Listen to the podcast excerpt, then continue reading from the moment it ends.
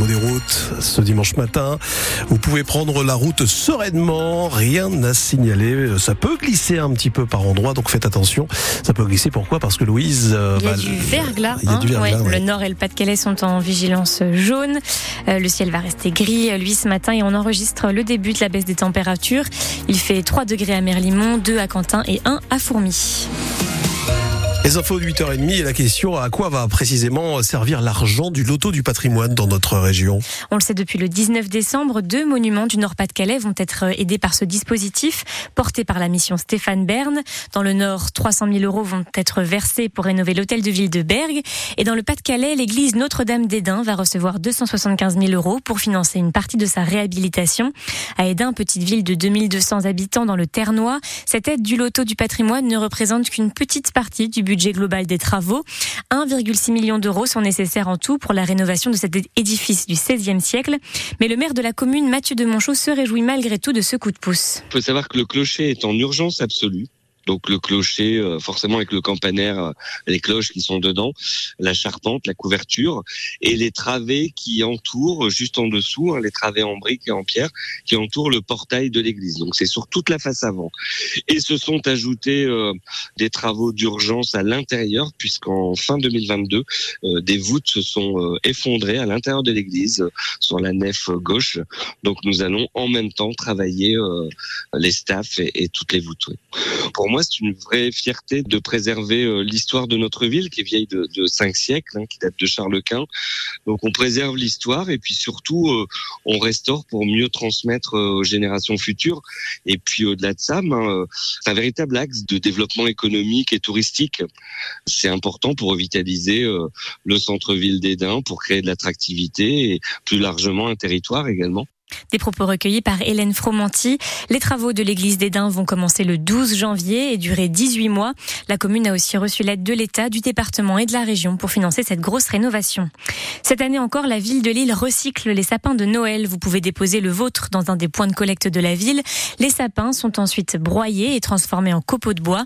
L'année dernière, 7000 sapins ont été recyclés grâce à, cette initiative. La liste des lieux de collecte est à retrouver sur le site de la ville de Lille. Après la la décrue va s'amorcer aujourd'hui sur la Canche. Le cours d'eau est toujours en vigilance orange, tout comme la lisse pleine, mais le niveau de l'eau devrait commencer à baisser aujourd'hui dans le secteur, selon, selon Vigicru. Partout dans le département, la décrue continue également grâce à l'arrêt des pluies et à la fin des marées défavorables au retrait de l'eau dans la Manche. Une action naturelle renforcée par l'utilisation des pompes installées à Mardic dans le Dunkerquois, mais également en amont dans l'Audomarois. Lorsque toutes les pompes présentes dans le Pas-de-Calais sont activées, elles peuvent enlever jusqu'à 60 millions de litres d'eau par heure. Une aide très précieuse pour les pompiers, selon Philippe Rigaud, le directeur départemental des sapeurs-pompiers du Pas-de-Calais. On commence à, en voir les effets, notamment dans le secteur de Arc, où l'emplacement, le, lieu dit qu'on appelle la Haute Meldic, où grâce aux pompes euh, qui sont venues de, Slovaquie, euh, on constate que le niveau est en baisse parce que effectivement on a des débits qui permettent de rejeter en masse plusieurs euh, milliers de mètres cubes, ce qui est intéressant. Il mmh. faut espérer que la, les températures ne descendent pas trop bas parce que le problème de gel euh, sur euh, les pompes, enfin, ça peut mettre mmh. les mécanismes à, à, rude épreuve. Donc, on, on, espère que ce sera assez court. Philippe Rigaud au micro de France Info. Une commémoration aura lieu cet après-midi à Paris en l'honneur des victimes des attentats de Charlie Hebdo et de l'hypercachère. Il y a 9 ans, le 7 janvier 2015, la maire de Paris, Anne Hidalgo, déposera une gerbe devant les anciens locaux du journal satirique à 16 Dunkerque se qualifie pour les 16e de finale de la Coupe de France de football. Et élimine au passage Saint-Omer, 3 buts à 2. Le club de Régional, de Régional 1 a fait une remontée en fin de match en marquant deux pénalties. Mais cela n'a pas suffi pour battre Dunkerque, club de Ligue 2. Le LOSC s'est également qualifié hier en remportant largement son match contre le club martiniquais des Golden Lions, 12 à 0. Un record de buts pour le club qui s'explique par les cinq divisions qui séparent les deux équipes. Et aujourd'hui, ce sera au tour de Lens de tenter la qualification face à Monaco.